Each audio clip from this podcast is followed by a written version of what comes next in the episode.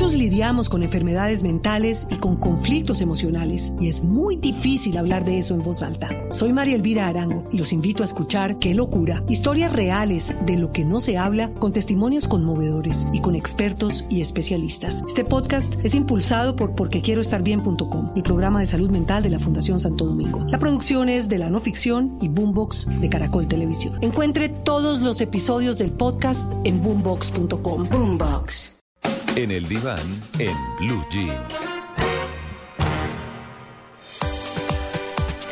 ocho y treinta y un minutos de la mañana. Bueno, vamos a hablar de un tema de siempre. ¿Cuál será? ¿Confía ustedes en sus amigos? ¿Debería confiar? Ese es como... El artículo habla realmente de, de un tema de tecnología eh, en cuanto a que usted acepta o no acepta personas en sus redes sociales y bueno, en fin. Pero más allá de eso es el tema de, de los amigos, que están siempre, que eh, uno cree que, que siempre lo son y a veces no, y bueno, en fin. Todo este tema que es eh, a veces un poco complejo, pero con el que vivimos a diario. Así que hemos invitado para hablar eh, de los amigos a Carolina Guzmán, que es psicóloga clínica y especialista en riesgos psicosociales. Carolina, muy buenos días. Buenos días, María Clara, ¿cómo están? Bien, ¿qué son los amigos para, para uno? Los amigos son los hermanos que a veces este, aparecen en la vida, dicen por ahí. Sí, sí, sí. ¿Cómo, cómo, cómo confiar en los amigos? ¿Ah? Bueno, es una pregunta... Mmm... muy buena en el sentido de que estamos hablando del tema de la confianza. Más allá de cómo confiar en los amigos, eh, tenemos que empezar por decir que la confianza es algo que se genera y se crea en el momento en que tú naces, en el contacto que tienes con tu madre, en el contacto que tienes con esa persona que te está cuidando cuando no tienes seguridad del mundo, todo es incertidumbre, todo es eh, nuevo, eh, novedoso también, todo es particularmente miedoso también. Entonces, en ese momento de cuando somos bebitos, creamos ese lazo de confianza. Sí. Cuando vamos creciendo en la vida... Y nos quedamos este, confiados algunos, ¿no?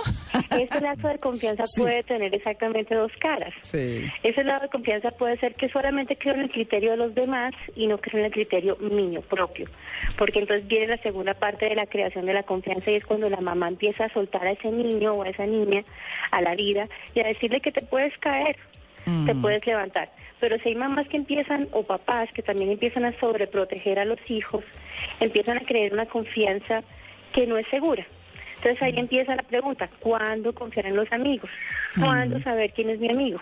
Uh-huh. Pero hay también momentos, de, me imagino que hay momentos en los que se corre mucho más riesgo de esa confianza, como por ejemplo, cuando se viven eh, situaciones difíciles y hay una confianza de un tema delicado, o cuando hay un evento importante y la persona aparece o no aparece y no acompaña al amigo.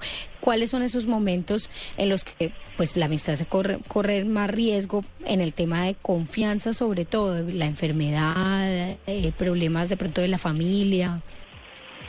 Sí, eh, tienes razón. Dicen que la confianza corre peligro cuando estamos en situaciones negativas, cuando la incertidumbre es más alta.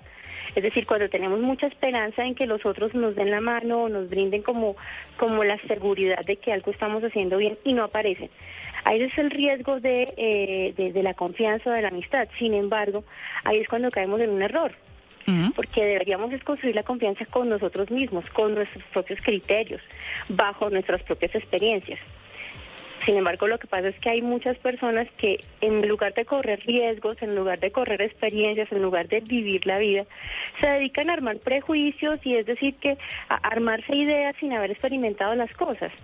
Entonces ahí también ese nivel de prejuicio que empieza uno a desarrollar sin tener experiencia hace que la confianza sea un mito y hace también que la confianza tenga riesgos tanto desde afuera, la confianza que me dan los amigos o la confianza que tengo yo mismo en su propio criterio.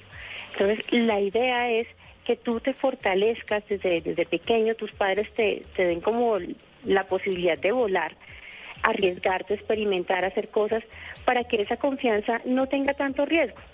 Es decir, que tengas tú un criterio, un barómetro para medir si esta confianza es real o esta confianza no es real.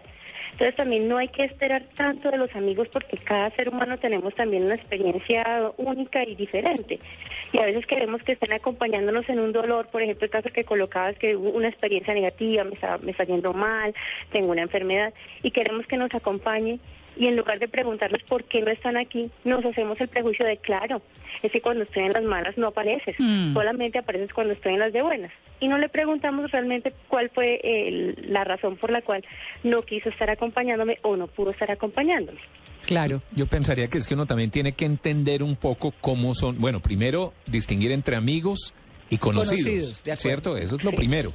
Pero no, ¿sabe segundo... qué es lo primero, Tito? Sí. No esperar nada de nadie. Claro. Sí, eso es lo primero. Bueno, sí, sí, está bien, está bien, está bien. Sí. Pero eso también, eh, yo diría que más que no esperar nada de nadie es saber qué esperar. Sí, si se espera amigo. algo, sí, de acuerdo. Sí, sí, uh-huh. porque, porque uno conoce a la persona y sabe si lo va a acompañar o no lo va a acompañar, sabe si conocer. le puede... Sí, pues, y lo sorprende. Claro. O, o si le puede contar algo o no le puede contar algo, sí. porque eso es parte también. Es decir, mm. yo no sé si, si ese tema de la amistad incondicional existe, ¿cierto? Sí. Que es un poco lo que se está cuestionando aquí. Claro. Es incondicional para algunas cosas, o sea que tiene condiciones. Sí. ¿Cierto? Exactamente. Yo diría que lo incondicional depende de... Eh... de para qué cosas, y depende del tiempo, de la trayectoria que tengamos con esa persona, y de la lealtad, y de los valores que se han construido, de las vivencias. O sea, el incondicional el tiene perdón. que ver mucho con, con cuánto me he entregado yo con esta persona, cuánto me he entregado yo a esta situación de amistad, a esta relación. Sin embargo, yo estoy de acuerdo con dos puntos que dijo María Clara. No hay que esperar nada de nadie en el buen sentido de la palabra. Sí. En el sentido de, no hay que obligar a las personas a que hagan las cosas que yo quiero. Mm. Hay que preguntarles en casos de, de que no aparezcan. Si aparecen, también agradecerles porque aparecen, porque también como que el reconocimiento hace parte de, de la, de la fortale, del fortalecimiento de la confianza. Mm. Si tú no reconoces a las personas lo que hacen, no les agradeces, la confianza también se va debilitando, se va como desboronando. Entonces también hay que reconocerle al otro, oye, haces muy bien tu trabajo, qué rico que vienes, amigo mío, eh, ven, te doy este regalo porque quiero, eh, ven, te doy este abrazo el día de hoy porque quiero, porque te quiero. Ese tipo de palabras, tipo de reconocimiento hace que la confianza se fortalezca. Y el perdón, ¿no?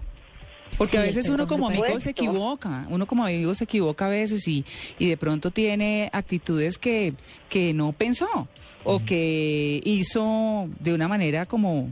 espontánea, sin medir consecuencias y cosas por el estilo. Si uno dice, bueno, sí, pues pasemos la página y ya, ¿no? Que es otra cosa que está dentro de la amistad, porque siempre hay errores de un lado o del otro, o sea... Por supuesto, ¿cierto? Por supuesto, aparte, esto es como aplicado a nosotros mismos, que nosotros mismos nos equivocamos con nosotros mismos. Mm. Entonces también miremos que la amistad es una relación que extendemos de nosotros.